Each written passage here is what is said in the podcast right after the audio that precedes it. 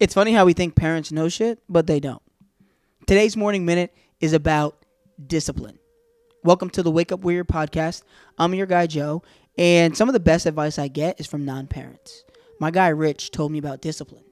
And whether you're a teacher or a boss or a parent, sometimes we think discipline is just about punishing. But what Rich taught me is that it's really more about instruction and training. The thing that I have to do or the consequence should actually reaffirm why I shouldn't have done what I did. His version of it is if you lost your weapon, right? In the army, losing your weapon is a really big deal, kind of a life or death situation.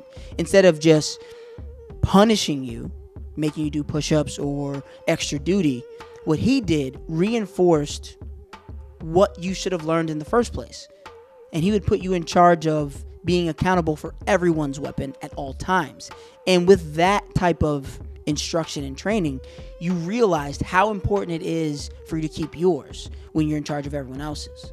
So, whatever leadership role that you're in, over this week, figure out how, when you're disciplining, one, you meet it with grace and love because you've made mistakes before, but also, two, how can the extra duty or the discipline reaffirm the action and things that you're actually standing for as opposed to just making it suck. Thanks for your minute. Take care and be well. Shout out to everyone who's listening to the podcast. You guys are rating and reviewing, and it's getting to the point where we're consistently growing, and that's because of you. Thanks.